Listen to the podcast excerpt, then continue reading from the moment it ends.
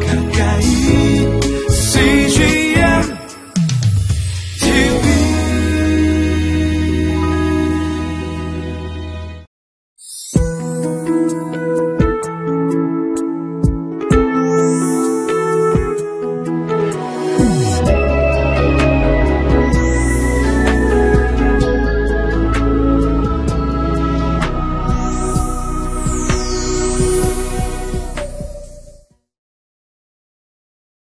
이 세상의 사람들은 참 노래를 좋아합니다. 그런데 각자 각자 애창곡이 있습니다. 그래서 무엇을 좋아하냐 물으면 어, 꼭 자기 자신의 처지에 맞게 그 가사가 어, 쓰여진 곡들을 좋아하는 것을 보게 됩니다. 찬송도 마찬가지입니다. 그가 어떤 찬송을 좋아하는지 그리고 부르는지를 가만히 보면 그의 인생의 그 굴곡과 삶을 표현하는 그런 가사들이 어, 표현되고 있다는 것을 보게 됩니다. 오늘 이사야도 자신의 노래를 부르고 있습니다. 그리고 그 가사는 이사야의 신앙의 고백입니다. 한번 들어보시죠.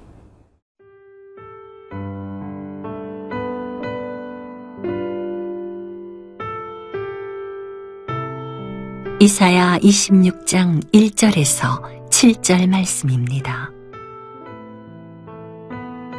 그날에 유다 땅에서 이 노래를 부르리라. 우리에게 견고한 성읍이 있으며 여호와께서 구원을 성벽과 외벽으로 삼으시리로다. 너희는 문들을 열고 신의를 지키는 의로운 나라가 들어오게 할지어다. 주께서 심지가 견고한 자를 평강하고 평강하도록 지키시리니 이는 그가 주를 신뢰함이니이다. 너희는 여호와를 영원히 신뢰하라. 주 여호와는 영원한 반석이시미로다. 높은 데에 거주하는 자를 낮추시며 솟은 성을 헐어 땅에 엎으시되 진토에 미치게 하셨도다. 발이 그것을 밟으리니 곧 빈궁한 자의 발과 곤핍한 자의 걸음이리로다. 의인의 길은 정직하며 정직하신 주께서 의인의 첩경을 평탄하게 하시도다. 이방 민족의 심판이 지나가고 그리고 구원받은 자들의 찬양이 울려 퍼졌던 이사에서 25장을 지나서 오늘 이사에서 26장 또 유다 땅에 새로운 찬양이 울려 퍼지고 있습니다. 1절 함께 읽어보겠습니다.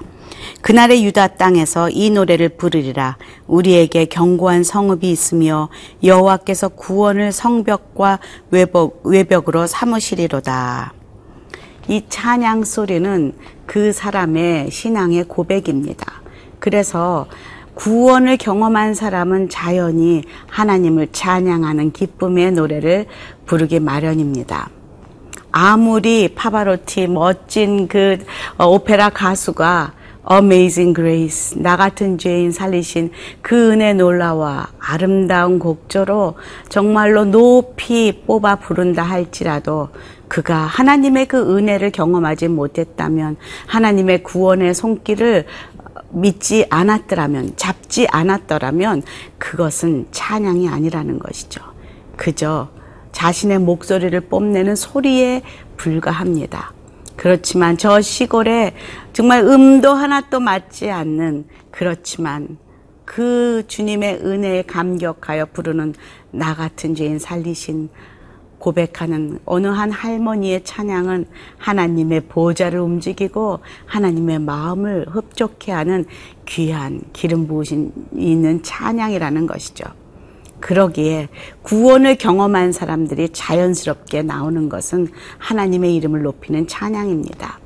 출애굽기 15장에 보면은 그 홍해를 건너고 그 죽음에서 생명으로 건너온 많은 이스라엘 백성들이 그 미리암과 더불어 어, 가장 먼저 표현한 것이 바로 찬양의 예배입니다. 함께 소거를 들고 그 원을 그리며 외칩니다. 하나님을 찬양하라. 구원의 하나님을 찬양하라.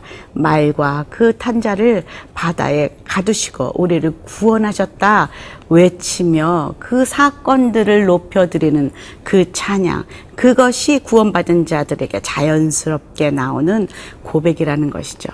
오늘도 이 유다에 울려 퍼지는 이 찬양은 하나님이 누구신지를 그리고 어떠한 일을 하셨는지를 고백하는 찬양입니다. 보니까 경관 성읍이 있으며 여호와께서 구원을 성벽과 외복으로 삼으신다라고 말하고 있습니다. 기억하십니까? 어저께 25장 2절에는 그 완전히 잘 만든 든든한 성읍을 돌무더기로 견고한 성읍을 황폐케 만들겠다. 영원히 멸할 것이다. 라는 노래가 들려졌는데요. 근데 오늘은 하나님의 구원은 그런 든든한 성읍이 될 것이고 그리고 또 그 구원은 그 든든하게 영원할 것이다 라는 찬양을 부르고 있다는 것이죠. 여러분들의 그 찬양의 그 베이스는 기초는 뿌리는 어디에 있습니까? 혹시 내가 기뻐서 부른 찬양에 그 찬양의 뿌리가 내가 가진 물질에 명예에 권력에 인기에 지식에 사람들에게 자랑하고 보여줄 것에 그 뿌리가 있지는 않은지 그것들은 곧 색이 바래고 무너질 것들입니다. 그리고 사라질 것들입니다. 영원한 것은 오직 하나님의 사랑에, 하나님의 믿음에, 하나님의 소망의 뿌리를 내리며 하나님을 바라볼 때에 진정한 영원한 찬양을 하나님께 드려질 수 있으리라 믿습니다. 그래서 영원한 믿음, 소망, 사랑, 그 주님을 믿고 그 하늘나라를 소망하며 그리고 주의 그 구원의 사랑에 뿌리를 내릴 때 우리의 영원한 찬양이 하나님께 들려지리라 믿습니다.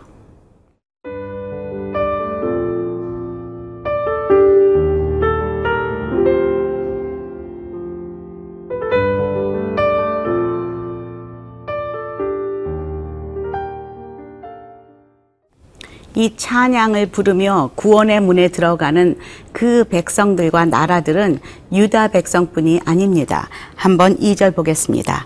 너희는 문을 열고 신의를 지키는 의로운 나라가 들어오게 할지어다. 의로운 나라, 신의를 지키고 믿음을 가진 나라, 하나님만이 영원하시다라고 믿는 모든 열방들이, 이방을 포함해서 모든 사람들이 다 그 구원의 문에 들어올 수 있음을 지금 말하고 있습니다.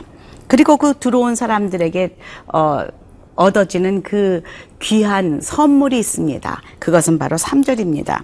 주께서 심지가 견고한 자를 평강하고 평강하도록 지키시니 이는 그가 주를 신뢰함이니라. 주님을 신뢰하고 그를 주로 고백하고 하나님으로 바라보며 그 문을 들어가는 사람들에게 똑같이 동일하게 경험되는 것은 바로 평강이라는 것이죠. 그것은 상황과 상관없는 하늘에서 주는 평강입니다. 요한복음 14장 27절에 평안을 너희에게 끼치노니 곧 나의 평안을 너희에게 주노라. 내가 너희에게 주는 것은 세상이 주는 것과 같지 아니하다라고 말하고 있다는 것이죠. 세상은 내가 무엇을 가졌을 때, 이뤘을 때, 그리고 뭔가 상황이 그렇게 되었을 때에 평안하고 평강을 느끼고 기쁨을 느끼지만 여기에 이 평강은 상황이 하나도 변하지 않았지만 하늘에서 주는 질과 출처가 다른 하나님의 평강이 너희에게 임할 것이다 라고 말하고 있다는 것이죠. 영어로 보면 perfect peace라 이렇게 기록하고 있습니다. 요즘 얼마나 우울하고 공황장애로 또 정신적인 스트레스로 어, 육신의 어려움도 호소하는 많은 사람들을 우리가 주변에서 볼 수가 있습니다. 약물의 치료가 얼마 정도의 도움은 되겠지만 그들을 진정 평강으로 평강으로 이끌 수 있는 것은 아무것도 이 세상에 없다는 것이죠. 진정한 평화는 하늘에서부터 오기 때문이죠. 그들이 하나님의 그 평화의 하나님, 평강의 왕 하나님을 만날 때, 예수 그리스도를 만날 때 그에게 진정한 평강이 찾아옴을 어, 믿으시는 은혜가 있기를 저는 아프고 힘든 자들에게 정말 간절히 간구합니다. 여기서 4절 한번 읽어볼까요? 4절에 보니까 어, 너희는 여호와를 영원히 신뢰하라. 주 여호와는 영원한 반석이시다라고 말하고 있습니다. 영원한 반석은 흔들리지 않습니다. 그곳에 뿌리를 내릴 때 상황과 상관없는 든든함이 있다는 것이죠. Trust in the Lord. 성경은 늘 말합니다. 내가 모래 위에 집을 짓고 있는가? 든든한 반석 위에 집을 짓고 있는가? 만약에 우리가 우리의 집을, 우리의 생각을, 우리의 모든 그 인생의 일들을 모래 위에 세상에서 주는 것들의 뿌리를 받고 있다면 어느 땐가 흔들립니다. 그런데 평상시는 잘 몰라요. 우리 믿는 자들도 평상시는 내가 하나님의 그 말씀에, 믿음에, 소망의 뿌리를 내리고 있는지 아니면은 세상의 물질에, 인기에, 명예에 뿌리를 내리고 있는지 잘 알지 못합니다. 언제 그것을 알 수 있습니까? 내 인생에 돌무더기가 떨어졌을 때, 풍파가 왔을 때, 환란이 찾아왔을 때, 물거품이 빠졌을 때에 그리고 심판대 앞에 섰을 때의 죽음 앞에서 우리는 두 가지를 고백합니다. 다윗처럼 여호와는 나의 목자셨으니 내가 부족함이 없었습니다. 나에게 참 평강을 주신 하나님 때문에 내 잔이 넘칩니다. 라고 고백하는 그 사람이 있는가 하면 모래에 뿌리를 내렸기에 헛되고 헛되고 헛되니 다 헛되다. 라고 고백하는 그 솔로몬의 고백이 갈라지게 된다는 것이죠. 오늘도 영원한 반석이신 그 하나님 앞에 우리 모두 나아가 그분의 그 말씀의 뿌리를 내리고 든든하게 서 있는 저와 여러분 되기를 간절히 축원합니다. 함께 기도하겠습니다. 하나님, 오늘도 주님의 이름을 높이며 찬양합니다. 평강이 주께로부터 온다고 하셨사오니 제 평강을 주님 앞에서 찾습니다. 그리고 반석인 주님 앞에 나아갑니다. 예수님 이름으로 기도합니다. 아멘.